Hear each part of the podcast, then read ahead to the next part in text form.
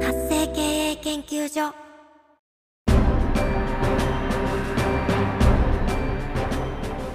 主婦やママさんのための独立企業の知恵袋。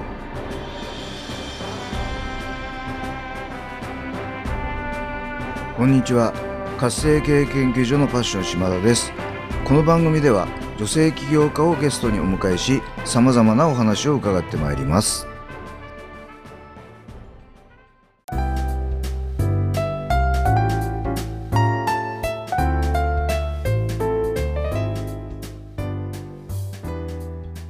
皆さんこんにちは。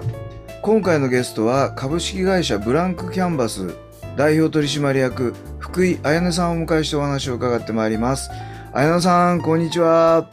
こんにちは。よろしくお願いいたします。はいよろしくお願いします。今日はこの番組にようこそお越しいただきました。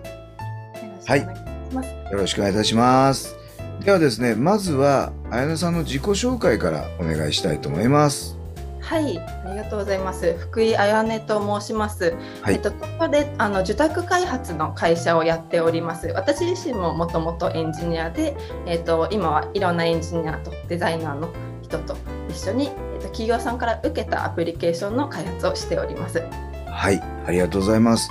あのまあ住宅開発なかなかその IT に詳しくない方はわからないかもしれないので、はい具体的にどんなお仕事なのかもう少し詳しく教えていただいてもいいですか？はい、そうです、えっ、と取引をさせていただく企業さん本当に個人事業主の方からあの大手の企業まで様々なんですけども、はい。よくあの開発するものとしてはウェブアプリケーションですね。例えば、食べログだったりとか、うん。えーとまあ、ノートだったりとかああいうものってウェブアプリケーションと呼ばれるんですけども、はい。ウェブで動くアプリケーションですね。を作ったりとか、あとはスマートフォンのアプリケーションですね Twitter だったり Instagram だったりああいうものも全てあのスマートフォンアプリケーションと呼ばれるものを開発したりとか、あとは企業さんのコーポレートサイトうんのようなウェブサイトの制作も行っております。なるほど。はい、まあ要はえっ、とネット上で動くシステム全般何でも来いみたいな感じでしょうかね。そうですねあのオーダーメイドで開発をしておりますので基本的にはどんな、あのご要望でも開発は可能でございます。なるほど。はい、えっ、とちなみにあのーね代表取取締役ってことなんですけども会社はいつ頃設立されたんですか？えっと、会社は2019年の2月に設立をしておりまして期としては、えっと、今月で5期目に入りました。おお素晴らしい。まあじゃあその5期のうち、はいまあ大半がコロナなのかな？そうなんですよ。そうですよね。はいはい。そうなんですよね。貴重な経験をさせていただいたなと思ってます。なるほど。はい、なるほど。じゃあちょっともう少し深掘りしてちょっと聞いていきたいと思いますが、うんえっ、とでは綾菜さんがこのじゅまあ、えーシステムの受託開発はい、この仕事を始めることになったきっかけというかなんでこの仕事を始めたのか教えていただいてもいいですか、はい、ありがとうございます。私自身もともとすごくアナログな人間だったんですけども、あはのはい、学生時代はずっとこう音楽漬けの日々でして、い。はいで。も大学に入ったタイミングであのとあるきっかけがあってプログラミングに出会ったんですよ。はいあ。の東京理科大学なんですけども、はいやはりこうプログラミングできる友達先輩とかが多くてですね、はいそこで初めてプログラミングに出会いましてはい。でやってみたらここまであの没入できるものがあるんだっていうものをすごく感じましてはい。そこからこうあのエンジニアとしての活動を始めました。はい。で、えっと、大学2年生の時にフリーランスエンジニアとしての独立をしまして、はい。まあ、そこでこう一人でいろんな企業さんの案件を受けていく中であのやっぱり私はこう仲間と一緒にお仕事をしたいなと思っていて、うん。そこからあのフリーランス集団という形でデザイナーの子だったりエンジニアの子だったりとかを集めて、あの組織的に動き始めたっていうのがありましてはい。そこからやっぱりあの会社設立というものに興味を持ったりとかはい。あのこのままこう開発をこうみんなでしていきたいなっていう思いが最初は強くて、はい。えっと、ちゃんとやろうというところで法人化をしたという形ですね。なるほどですね。あの理科大理系上なんですね。あの私自身は実はあの経営学部でああ、そうなんですか。のはい文系学部なんですけどもあそうなんですね。唯一の文系学部なんですがやはりこう理系の友達もすごくたくさんできたので、はいそこからあのプログラミングを知ったっていう形ですね。なるほど。はい、そのふとしたきっかけでプログラミングっておっしゃるんですけど、はいどどんなきっかけでプログラミングに出会ったんですか？それがあの、まあ、学生団体のようなプログラミングサークルのようなところに入りましてなるほど。時に、はい、実際先輩がもうフリーランスとして活動されている先輩がいたりとかはい。これかなりこう刺激を受けてやり始めたっていうところですね。なるほどですね。で、今もうだいぶこう会社をね、設立されてお仕事もたくさんいただいてるんだと思うんですけども、はい、はい。では続いてあの、この、あやねさんがこの仕事をするためのはい、ミッション、使命を教えていただきたいんですけども、はい、はい。ありがとうございます。はいとミッションと考えているものが2つありまして、はい。なんか受託開発についてですね、うんがこれもあの法人化のきっかけにも理由にもなってはいるんですけどもあの受託開発をお願いしてこうトラブルに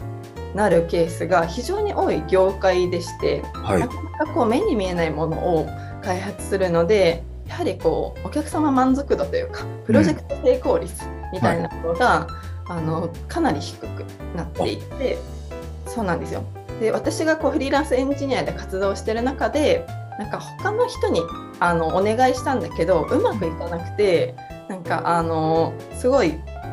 損失を被ってしまったお客さんがはい。改めてこう相談してくるとかはい。っていうケースもすごく多くてやはりこう今ってこうシステムとかアプリケーションを作りたいっていうニーズはすごく高まっている IT 化がどんどん進んでどんどんあの作りたいアプリケーションは増えていくんだけど、うんあのやはりこう安心して頼める先というものがなかなか難しいというのがありましてそれをこうどうにかしたいので私のミッションの一つ目は、えー、と安心してちゃんとあの信頼できる住宅開発のパートナーになること。うん。うん。はい。ありがとうございます。はい、2つ目としましてはあの私がフリーランスからフリーランス集団法人化したっていうところなんですけども、えー、と弊社はフリーランスのエンジニアを中心に構成しておりましてフリーランスがチームになれるところというのを、あの組織のコンセプトとしてとして掲げているので、はい。えー、とフリーランスがチームになって活躍できる場所を作るのがミッションの2つ目になっております。なるほど。素晴らしい。で、あの、ちょっといくつか聞きたいんですけど、その、うううまくいかない、まあ、トラブルが多いとおっしゃったんですけどどどんなトラブルがあるんですか？そうですね、えーと、これは本当に業界としてあまり良くないなというところを言うことになるんですけども、はい。例えばよくあるのが3ヶ月先に納期が設定されてました。はい。時に、えーとできてますか？ってお客さんを確認するじゃないですか。はいで「あ大丈夫です」っていう返答が返ってきますと。はい。あ大丈夫かと思って、えー、と月日が流れて3ヶ月後になると、蓋を開けてみると何もできてなかった。そんなことってあるんですか？結構ある業界でして。これは本当にあ。のまだこの何ですかねそういった開発のノウハウだったりあとはこう資格が必要ない業界ではあるので、はい。こうベンダー様がこうまちまちというかもちろん素晴らしい開発会社さんもありますけど、はい。あの結構危ない開発会社さんもいらっしゃってでもお客様からするとこうどこがいいのかもなかなか分からずに、えっとそういった痛い思いをしてしまう方うん。が多いですね。なるほどですね。はい。ありがとうございます。あのでもう一点はそのまあミッションの中で一つ目はお客様に対してっていうことと今度は働く側のことに対してっていうふうにおっしゃってたんですけどもはい。そのエンジニアの方がこう集まることがなぜ大事なんですかね？そうですね、えっと、こちらはあの本当に私自身が思っているライフスタイルの話になるんですけども、はい。私自身がもともとあのすごい自由を求める子供でして、うん。なのであの最初にフリーランスになったっていうのもそういうところから自由を突き詰められるライフスタイルをうん。送りたいっていうのがあったんですけども、はい。実際自分がフリーランスになってあのお仕事を始めた時に、えっとまあ確かにあの楽しいしそれこそお客様と話したりするのは楽しいんですけどこう一人で独立して個人になった時に、こうつまらないなっていううん。のがありまして、やっぱりこう、誰かと一緒に仲間としてうん。何かをやりたい、こう一人で作るより誰かと一緒に作った方が楽しいよね、うん。っていうのがありましてはい。そういったところからあの自由とこう仲間っていうもののこう両立をしたいのでこうフリーランスである個人とこう会社員である会社のこう中間を取りたいなというのがあります。そういったライフスタイルが、えっと一般的に選択されるようになればいいなという思いがあります。なるほどですね。よくわかりました。ありがとうございます。はい、では綾音さんがこう独立起業する際もしくはされた後、